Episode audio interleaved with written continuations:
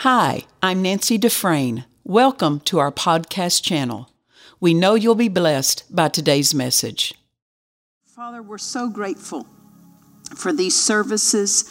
We're so grateful for the privilege of coming into the homes of these precious people, sharing the word together. And Father, we're expecting to hear from heaven.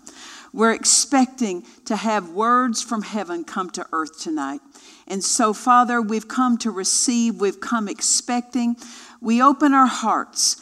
We purpose to not just be hearers of what we what we receive tonight, but doers of it. And so we're thanking you, Father, for revelation. We're thanking you for light. We give you all the thanks and praise. And everybody said, Amen. Um, as I said last night, God had begun dealing with me about this one word for these services, and that's this word time. That for us to move into the fullness of what God has for us, it's going to take time on our parts, time in the Word, time in prayer, time in the Spirit. And now, don't misunderstand me when I talk about that. That time does not necessarily mean secluded time, that you have to be off in a prayer closet, so to speak, or by yourself. We have to learn, yes, there are times that we go along, aside with God, but we have to learn how to, when we're out among daily duties, and responsibilities that we still learn how to keep our hearts turned toward God so that if I could say this, we don't break spiritual stride. We, we still stay in contact with the Father all throughout the day, that we learn to turn our time into time with Him, even when we're in the midst of duties. You know, when I think about somebody, uh, the testimony of Smith Wigglesworth's life, now think of him, many of you would know of him. He was an English preacher whose ministry was uh, so strong, a, a faith, healing, miracle ministry in the early half of the 1900s. And he made it a practice that all throughout the day he would feed on the word. He would feed on the word for 30 minutes, pray for 30 minutes. Feed on the word for 30 minutes, pray for 30 minutes. And you say, well, yeah, but Pastor Nancy, I have a job. Well, you know, before he was supposed he was in the full time ministry, he had a plumbing business, and he had learned how to go about his daily responsibilities with his heart turned toward God. And I tell you, that takes practice, and it takes a little bit of discipline on our part to turn our hearts toward God. So this is something that we have to take time to become skillful in, because the more time we give to the things of the Spirit, the more time we give to prayer, the more we're going to develop in these things. The less time we give, the slower we're going to develop. And I tell you, when this last day, we don't have time to face these days undeveloped. We're going to have to develop ourselves. Then some people get this idea that there are certain people that are just called to prayer. But I want you to know and understand there's nothing in the Word that states that. The Bible says that some are called to be apostles, some are called to be prophets, some are called to, you know, evangelists, pastors, and teachers. It never, we never see that word in connection with prayer. What we do see is how the disciples gave themselves to prayer. So it's not a call to prayer, it's a giving of ourselves to prayer. And you can look at somebody who maybe became, has become very skillful and effective in prayer and say, well, they just have a special anointing for prayer, or, you know, they have a special call to prayer. And that's not true. If someone is developed and skillful in prayer, it's for one reason they gave themselves to it. And in giving themselves to it, they developed beyond someone else who didn't give time to it. So, this is the thing that has been standing out to me about us giving time to developing our prayer life, time to spend in the Word, time to develop our spiritual walk. One of the greatest distractions that the devil will use against the development of our spiritual lives and our prayer lives is this word distractions. This is one of the greatest strategies the enemy will use against us. Distractions eat up our time, the time we need to use to be developing spiritually. So Jesus describes in one account, he gives uh, a parable about there, there's four different kinds of ground, four different kinds of soil. And my husband used to say four different kinds of dirt. And that's talking really about the soil of people's lives. And the, in the four kinds of ground spoken about, only one kind of ground of the four ever produced any fruit. And that ground produced 30, 60, and 100 fold. But the other three types of ground didn't produce any fruit. I wanted to read a passage from there in Mark chapter 4, verse 18 and 19. And I'm going to read out of the Amplified Translation. It says, And the ones sown among, talking about the, the sower sows the word, the sower came out to sow seeds, and the, one, the seeds sown among the thorns are those who hear the word then the cares and the anxieties of the world, and listen to this, and the distractions of the age, and the pleasure and delight and false glamour and deceitfulness of riches and the craving and passionate desire for other things creep in and they choke and suffocate the word and it becomes fruitless. So notice the word can be sown and that word can become fruitless if we don't tend to it right. But I wanted us to see this phrase, the distractions of the age, is one of the things that can make us unproductive and unfruitful in the spiritual life. Notice in this, in this passage that I just read, the devil isn't mentioned. What's mentioned are the devices that he will use. And one of the main devices he uses is the distractions of the age.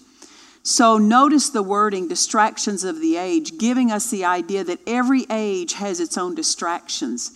You know, before we had some of the modern day conveniences, just the maintenance of daily life was so difficult. I mean, to travel anywhere. I mean, people traveled by wagon or stagecoach, you know, or by horseback or by foot.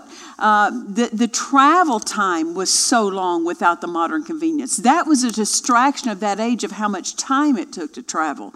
And then talk about ladies just doing the laundry. I mean, can you imagine before the washing machine? Listen, I can imagine because my mother used oh, that, that, that old wringer washer for years the whole time we were growing up. So I know the time involved in that and the time involved in taking the laundry out to, to you know hang it up to dry. Just the maintenance of that. What about producing your own food? I mean years ago and generations ago, they grew their own food or they had to go out and hunt their own food and then they had to kill it. And then can you imagine the preparation time on that? For thus, modern day ladies can even can rarely even conceive of that. But those were distractions. They were the necessities, but they were distractions that belonged to that age that really could consume someone's time if they let it. Uh, then what about this? Now that we have all these conveniences that are huge time savers for us, our time is eaten up with distractions that are typical to this age. I mean, even though we have all these modern conveniences, there's other kinds of distractions that previous generations didn't have to deal with. Um, I want to you know, go with me if you would. Let's go to Luke chapter 10. I want us to read there in Luke chapter 10, verse 38. And I'm going to read out of the Amplified. And we're going to read verses 38 through 42. It reads Now, while they were on their way, it occurred that Jesus entered a certain village, and a woman named Martha received and welcomed him into her house. So notice this woman, she made a place for Jesus in her home. She made a room for him to come and utilize her home for his purposes. So we know this. She had a love and she had a regard for Jesus. She had a love for the word. She had a love and a regard for what he brought. And verse 39 says, And she had a sister named Mary who seated herself at the Lord's feet and was listening to his teaching. But Martha, and the Amplified says, she was overly occupied and too busy, was distracted with much serving. And she came up to the Lord and said, Lord, is it nothing to you that my sister has left me to serve alone? Tell her then to help me, to lend a hand and do her part along with me. But the Lord replied to her by saying, Martha, Martha, you are anxious and troubled about many things. There is need of only one or but a few things. Mary has chosen the good portion, that which is to be her that which is to her advantage, which shall not be taken away from her. So notice, I mean, Martha has invited Jesus, but if you invited Jesus in, you got a crowd of people too, because everywhere he went, there were people following him. So it wasn't just Jesus in her house, it was people who wanted to sit under his ministry, hear what his words were, and listen to his teaching. They would crowd in that house. And so Martha is so mindful of being this wonderful hostess. I mean, this is her home, and she's she's hosting this precious man of God and she wants to put, so to speak, her best foot forward. And we understand that. But she needs help in performing the tasks of hosting all these people. So she's trying to get Mary's attention, and Mary won't even respond to her. And so notice what Martha does. She comes almost, if I could say this, frustrated with Jesus. And she's saying, Don't you even care that my sister's not even helping me? You know, this is what happens when people are distracted with the wrong things. They get frustrated with people who are tending to the right things. And they get frustrated that you're not as frustrated as they are. And that's what Martha came. She was she was, uh, if I could say, displeased that Jesus was not seeing her predicament and helping her. And so she was trying to tell out on Mary. Mary's not helping, but it came back and said, Mary's not the problem, Martha. You're the problem. How many times have we gone to God and said, God, I mean, I, help me out with this. I mean, I'm doing all I know to do. Uh, you need to deal with this person, or you need to deal with my husband. You need to deal with my wife. And God turns around and points at you and says, Hey, you're the one that's going to need to adjust something. And that's what Jesus did. So, uh, listen, Jesus is ministering in Martha's house, and she's not even in the same room listening. She's in the kitchen area preparing. And so, it, you know, what, what is she doing? She's mislabeling what is important.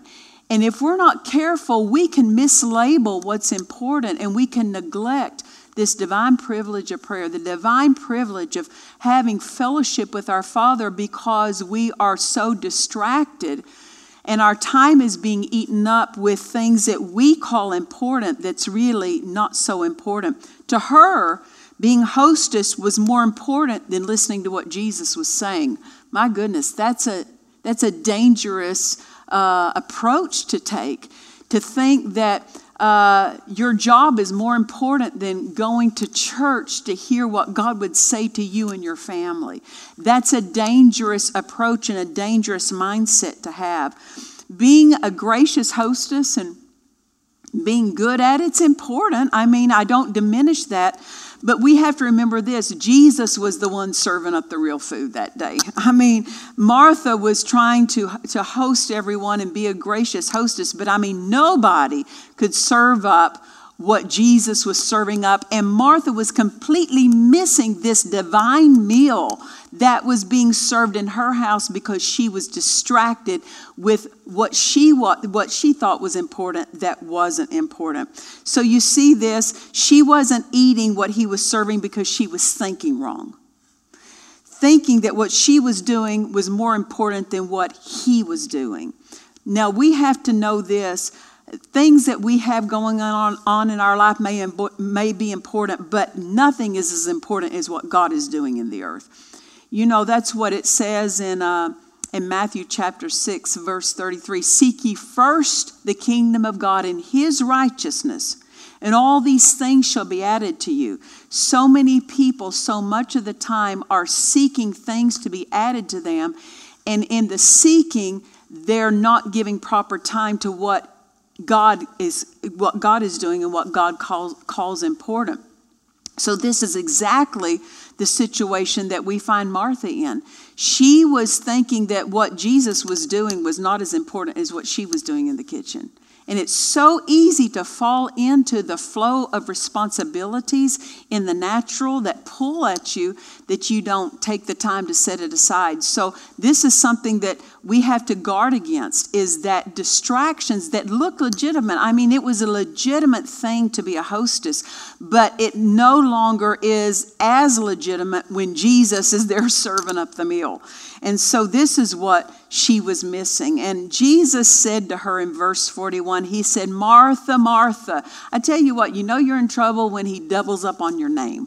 Martha, Martha. Why did he say her name twice? Probably to get her attention. I mean, anytime when my children were growing up and I had to say their name to them more than once, it's because they weren't listening. I mean, their body could be standing right in front of you, but their mind is off on something else. And basically, this is what we see that Jesus doubled up on her name. He had to call her name twice because although her body was there, her mind was racing with all of her duties as a hostess, and he had to grab her attention. He said, Martha, Martha. he said, You are anxious and troubled about many things. He nailed her that day. She just thought, or she just presented it like she had one problem, and that was Mary's not helping. But Jesus saw the whole picture of her life, and he said, The root of it is that you're troubled about many things. So, what is it that we see? Notice this is not a one time problem with Martha. She had allowed a bad habit of being distracted by the unimportant into her life. So when the important showed up, she gave way to the habit instead of giving way to what was important.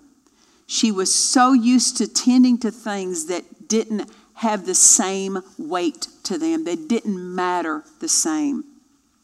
So the bad habit of allowing distractions was affecting her spiritual life and her spiritual development because she wasn't even sitting and listening to what Jesus was saying. Now, notice what Mary did. Of course, she chose not to be distracted, even by a sister who was pressing on her to come help.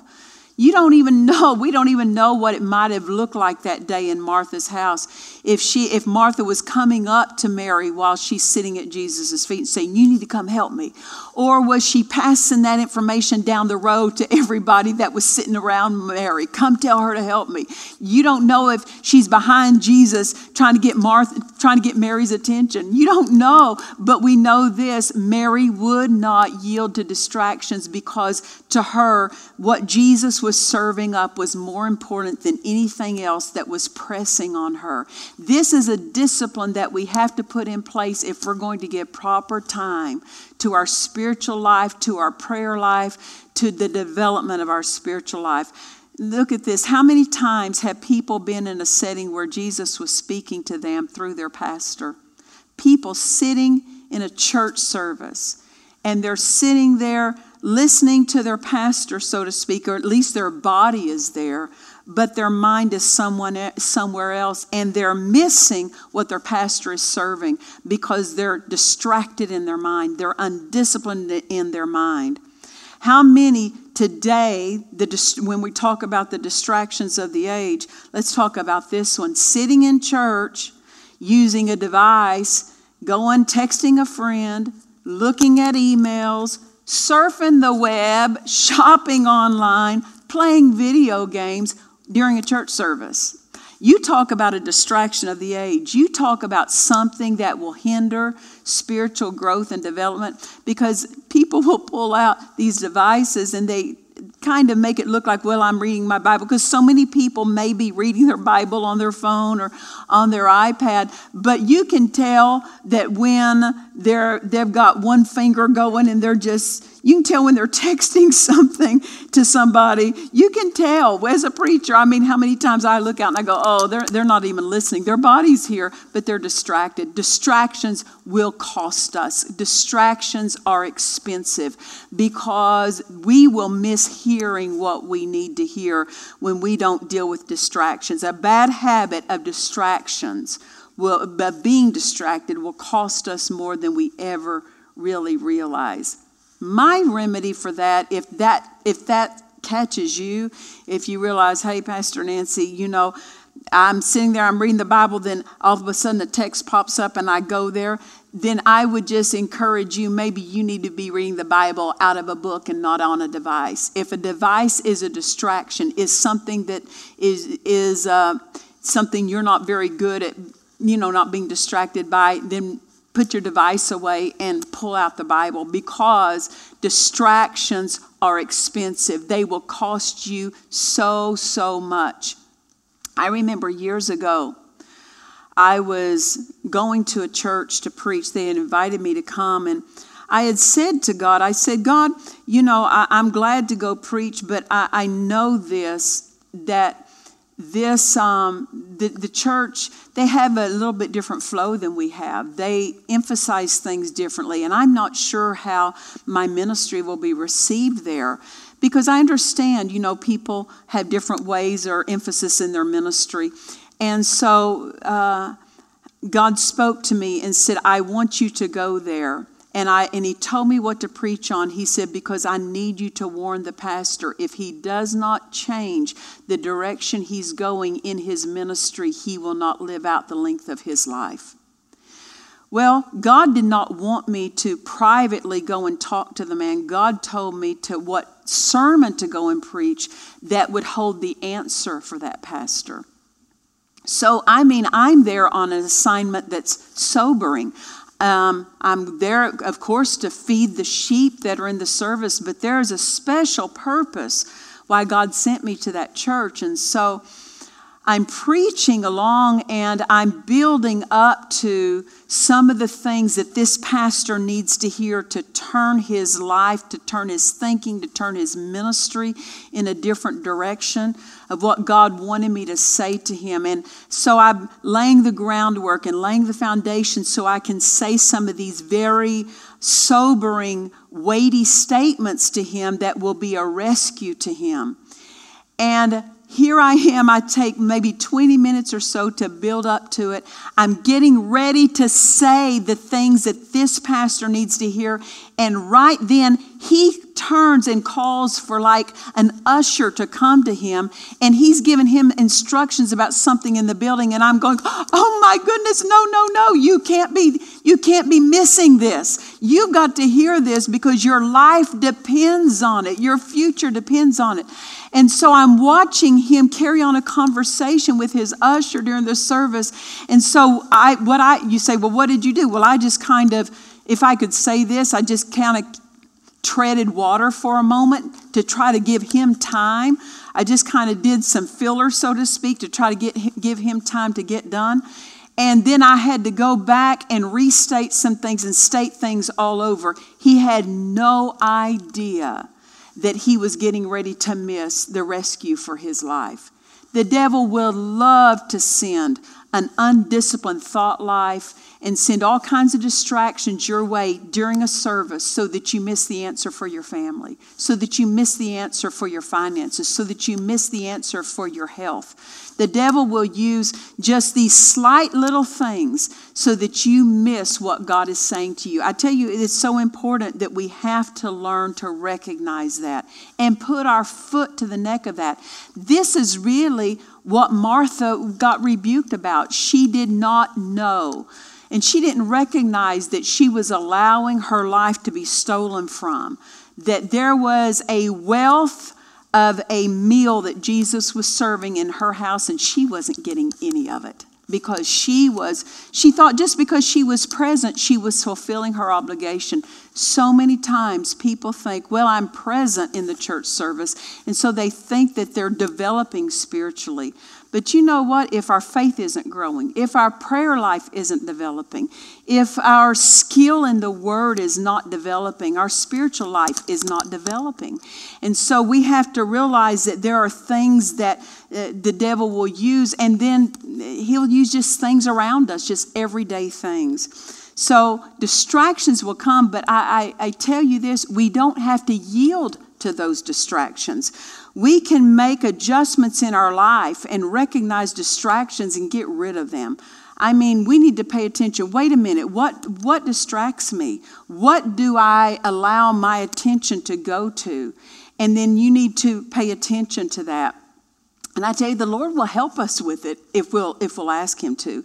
Because these distractions not only rob us of answers, they rob us of time that we need to be spending with, with the Word spending time with the Father, spending time sowing to our spiritual life and developing skill.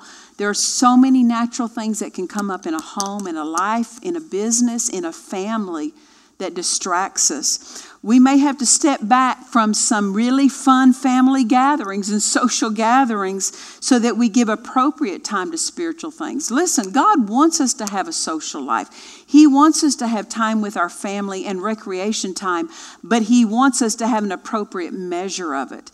It's when we have an inappropriate measure of it that now it's going to start robbing and hindering our spiritual life. You know, Kathryn Kuhlman, she was a she had a tremendous healing ministry back in the 1960s and 70s, and she said this. She says, "I cannot live my life like other women. Others can go and shop and have a social life."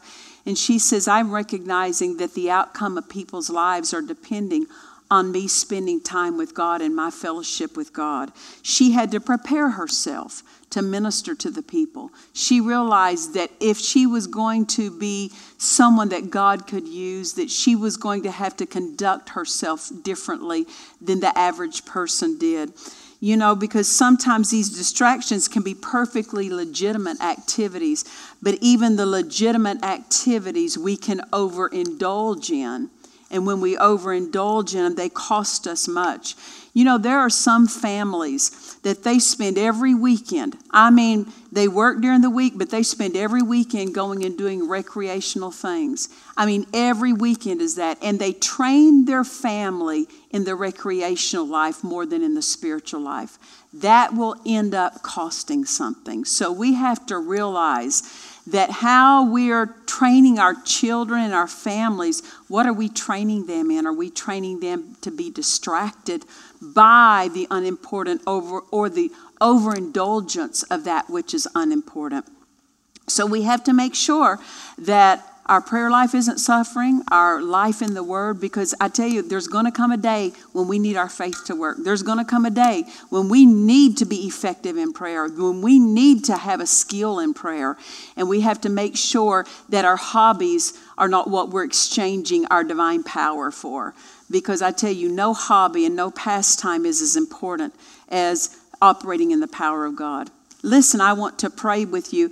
Father, we're so grateful for the time that we get to spend together. We judge ourselves right in the middle of this sermon. We take this time to judge ourselves and we ask you, show us. Show us things that need to be changed. Show us things that need to be adjusted. Father, we repent for times that we have overindulged in the natural, overindulged in the unimportant, and it's cost us.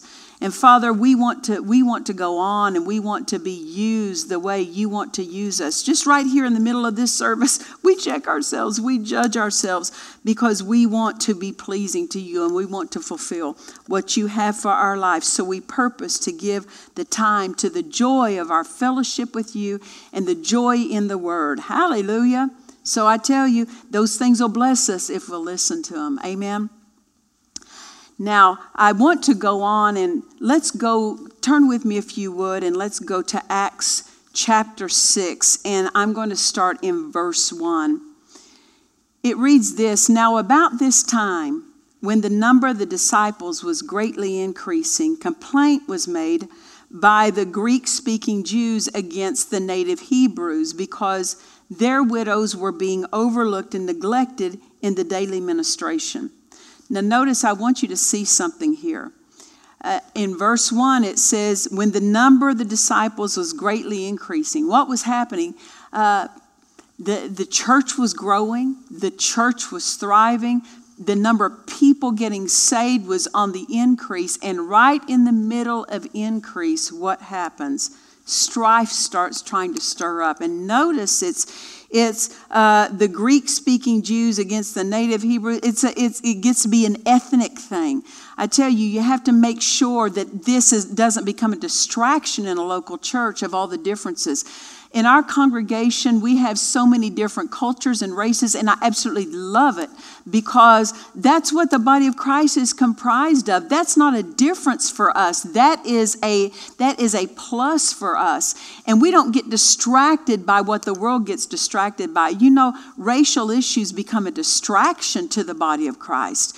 We are one in Him. I mean, in Christ, there's neither Greek nor Jew, there's neither male nor female. I mean, all of those natural distinctions become unimportant. And we cannot keep, we can't treat those natural things as important because if we do, it will have an effect on our, on our effectiveness in the spiritual realm and in the things of the Spirit. And strife got in, offense got in, and in, there's nothing that will shut down uh, increase like strife will. So we have to make sure that these things don't become strifeful, that we don't become distracted by the unimportant and strife gets in. Verse 2, it says, The 12 apostles convened with the multitude of the disciples and said, It's not seemly or desirable or right that we should have to give up or neglect preaching the word of God in order to, to, to attend to serving tables and superintending the distribution of food. Now, that's the way the Amplified reads that we don't neglect the preaching of the word. The King James says we must give ourselves to prayer and the ministry of the word.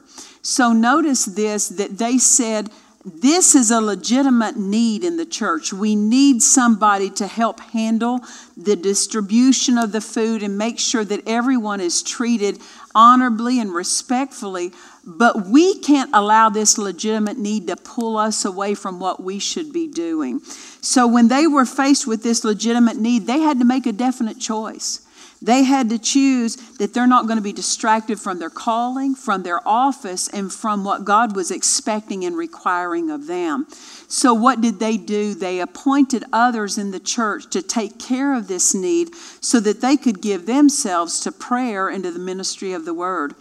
Now, this is not a license for a leader, a pastor, or a minister to just pass all the work off to others just because he wants to be freed up so he can maybe have his own hobbies or interests. No, they were they wanted to keep themselves freed up for the purpose of prayer and the ministry of the word, not so that they could overindulge in natural things. So the apostles were devoting themselves to prayer and the ministry of the word. They weren't devoting themselves to hobbies. They weren't devoting themselves to more social life. They were developing their spiritual lives. So, ministers have to make certain that we aren't distracted by the unimportant or even by legitimate activities, even in the church, even within our ministry and within the business of the ministry. You know, when ministers are distracted, it's going to show up. And when they're, the way it shows up is through a lack of revelation and a lack of anointing. You know, the yoke shall be destroyed because of the anointing. And if the anointing is lacking, then people aren't going to receive the help that they need. If the anointing is not present, if the anointing is not to a degree that people can be helped in a way, we have to make sure that we're protecting, as ministers, the flow of the anointing and the revelation. How important that we have revelation. You know, it's revelation that causes people to walk free from all the things that the devil would try to attack them with. You know, Dad Hagin said this when he was on his deathbed. Uh, he, of course, he was dying with an incurable heart disease. He had a blood disease, and he was given up by medical science to die. But revelation of the word began to come to him. And it was that revelation of the word that when he acted upon that and became a doer of that revelation, he was raised up off his deathbed. It is so important that when we minister, that revelation is flowing to the people because that's what that's what's going to raise them up out of the positions that they're in that they need to come out of. There's nothing that changes until someone gets light or revelation. And Dad Hagin made this statement. He says, You can't believe beyond actual knowledge. Meaning, this if you don't have revelation of something, you can't believe for it. You have to know about it. You have to be taught and instructed on it, or you're not going to be able to receive of what belongs to you. As ministers, we're not just up here delivering uh, something that is just going to be, you know, an encouragement. Yes, people should be encouraged, but they need revelation. They, encouragement won't get you past the devil. You have to have the light of the word, you have to have revelation. Uh, of what the word says. You have to have some knowledge of what the word says and not just a pep talk. And so we have to make sure that there's revelation of the word flowing. If we're too distracted by legitimate things, even legitimate ministry needs, we have to we have to go back and measure and say, wait a minute, we need to put some things back in perspective and back in order. Notice this distractions are expensive. It can cost us a lot, and it can cost congregation members a lot. It can cost us so much when we don't have the things in place that we need. You know, uh, Smith Wigglesworth made the statement. He said, Sometimes people wait too late to try to get faith. Well, what did he mean by that? Well, it's faith always works. The word always works. Healing always works, but sometimes people are in, not in the position where they can even take in the word that heals. You know, Dad Hagin made a statement. He said, of course, the condition when he was a young man and he was given up to die by medical science on his deathbed with an incurable heart condition, incurable blood condition. And uh, he said, My condition was slow working. He was on that bed for 16 months, and, and nearly all that time, God was bringing him more and more into the light of the Word. And he said, If I would have had a quick working disease, he said, I'd have been dead. He said, Because my condition was slow working, I had time to get the word in. Now, this is what Smith Wigglesworth was referring to. He said, Sometimes people wait too late to try to get faith. What's that mean? It's not that it takes the word long to work it can take long for people to get past wrong thinking. It took 16 months for Dad Hagin to get past some of the denominational wrong thinking he had concerning healing before he could even receive and believe God for healing. So it's not that the word takes long or God takes long or that the power takes long, it's that it takes time to get past wrong thinking many times. And so, because of that, if people don't have time, so to speak, uh, on their side that they can wait too late. And that's what Smith Wigglesworth made the statement of being distracted and not being prepared and uh, not putting the word in. It can, be, it can be expensive because it can cost us sometimes with things that could have been avoided if we would not have been distracted. Um, Demos Shakarian made a statement uh, about Kathryn Kuhlman. He said, Kathryn Kuhlman's fellowship with God made it easy for others to receive their miracle. So he's saying this because she was so skillful in her fellowship with God. People who didn't have that same level of skill could still be blessed and receive because of her skillfulness with God what a, that's a goal. That's what we want to do. We want to become so skillful in the Word and the Spirit that we can be a help to those who don't know maybe all that we've been taught. My husband used to make this statement. He said, The lies of others depend on me hearing from God. Now, think about that. Whether or not someone else is going to receive their answer sometimes is going to depend on us in the leadership or us as ministers being skillful and recognizing God's voice, recognizing the Spirit's leading.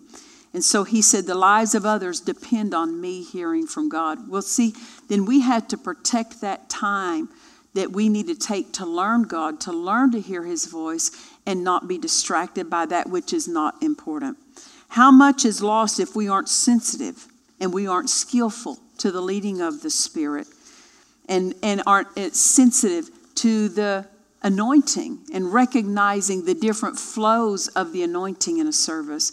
You know, there's times that I've missed the leading of the Spirit just because of lack of time in the Spirit. I remember years ago there was this. Um, there was a, a, relative of mine, and you know, when we were growing up, we played. Uh, we were so close. We we got to see each other often, and we had a good time together. And I hadn't seen them for the longest time. And um, here I was, probably, I was probably in my late 30s, and I remember exactly where I was standing. I was getting ready to go to the office one day. And I was finishing up getting ready and I was doing my hair. And as I was standing in front of the mirror, her name came up to me.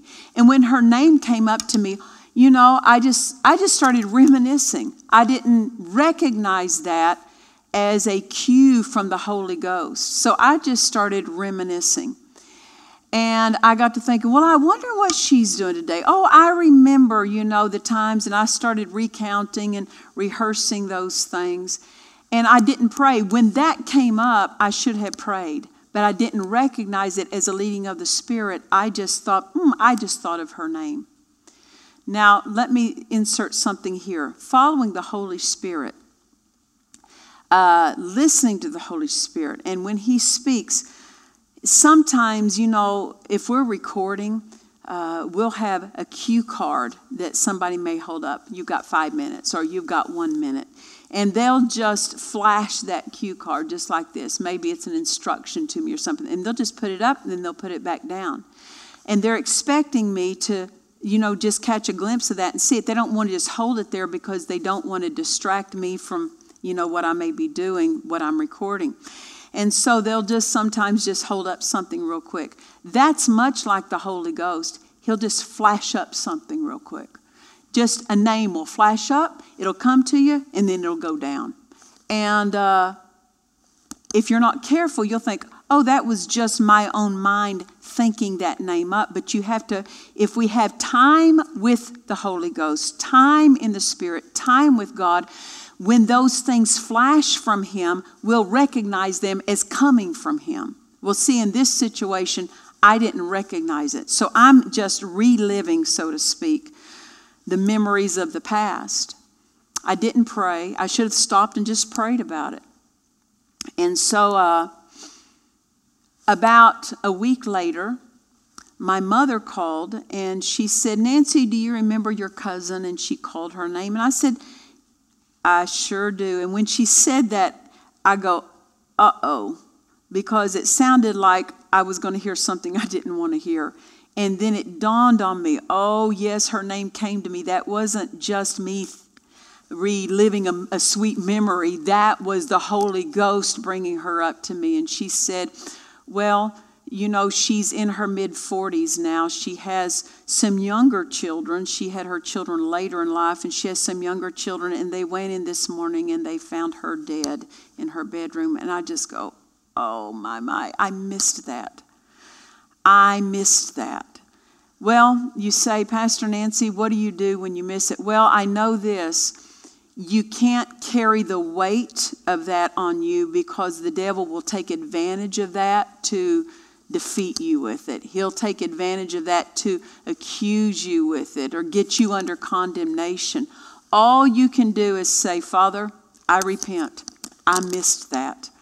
And all you can do is repent and go on. But then that means this try not to let that happen again.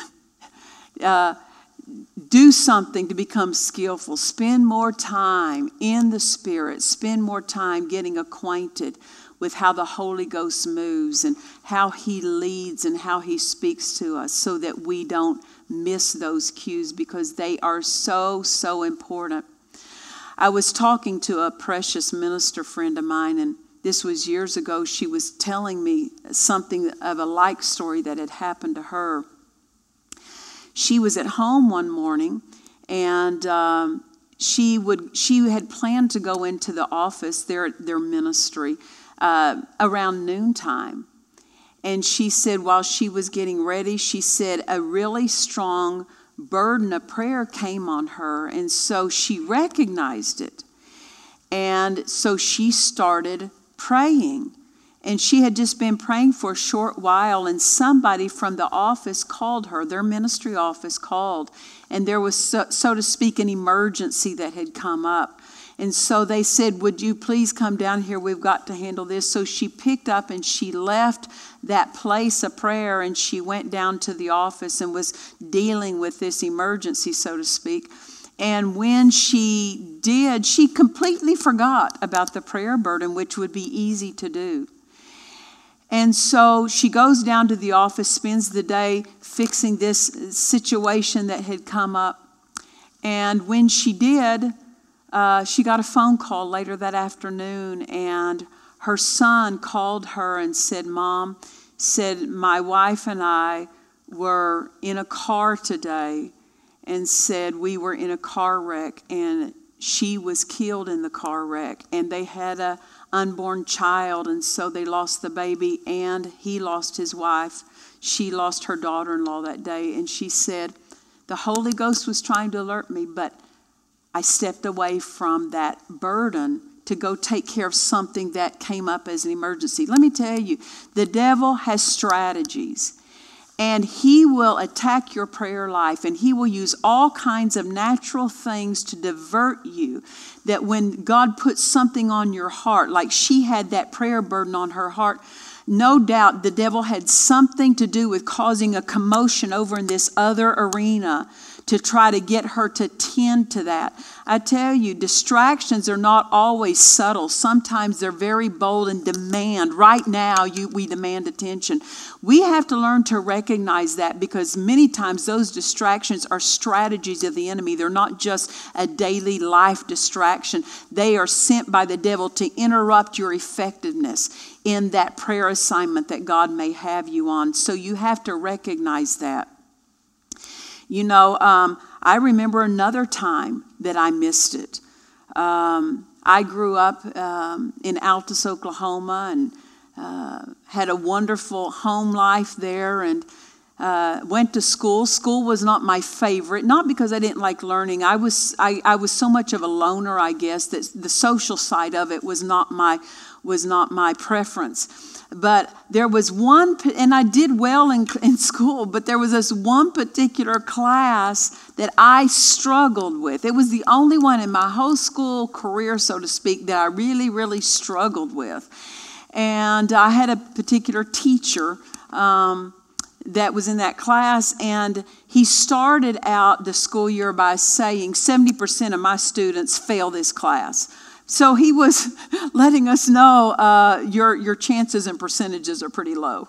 and so I fell into that 70%. And so he was not easy for me to understand. I mean, I just struggled in his class. And basically, I turned it into nap time. When I realized I can't even get this, it became nap time for me.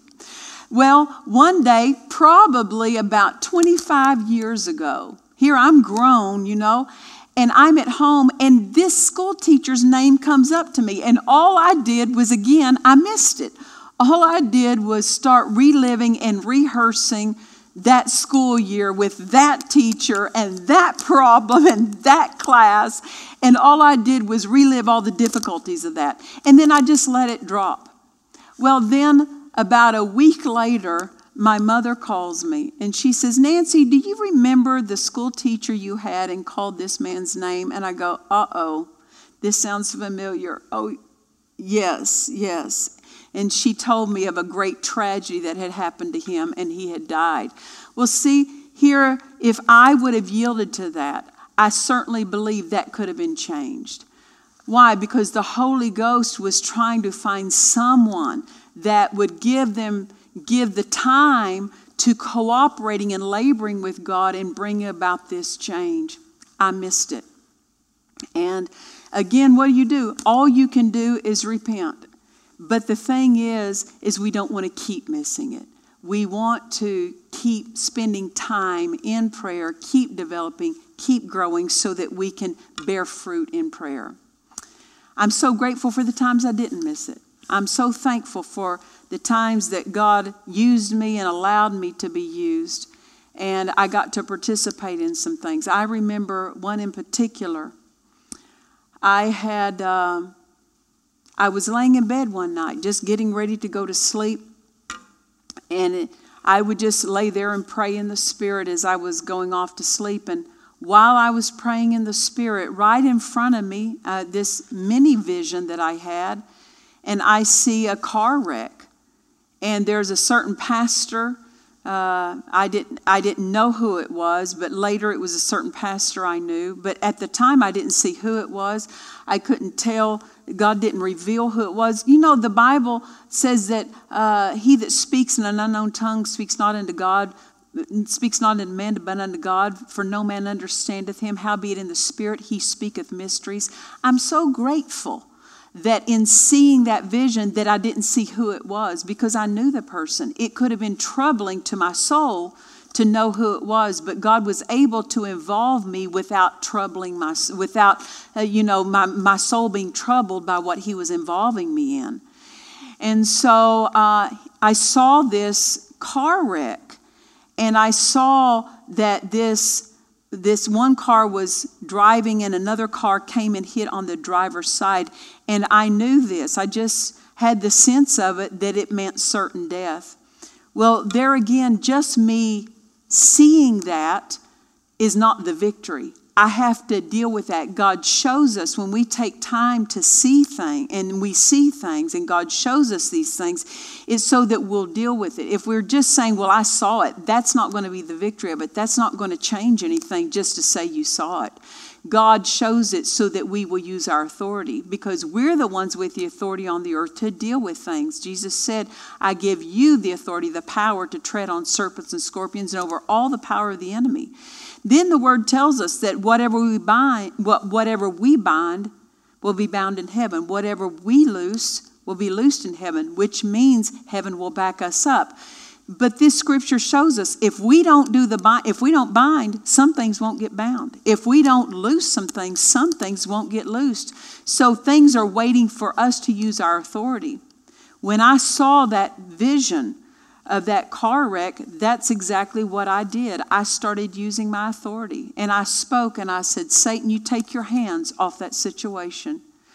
And I said, Death, you take your hands off that situation. And I call for the angels of heaven to be around that vehicle, to be around that person, to protect and guard and keep their life in Jesus' name. After I used my authority and did that, then I just spent a few moments praying in other tongues. Now, the reason I prayed in other tongues was I wanted to see if there was something else further I had I needed to do. Was I missing something? Did I need to address something different? What did I need to do differently? Or in addition to what I already done? Well, after I prayed in the Spirit, then I, uh, I had, a, I had a, a release, a sense of release that once I had spoken to it, spoken with my authority to it, and I prayed in the Spirit, that I didn't sense to do anything else. So uh, that was the end of that, of what I of what I did that night regarding that vision.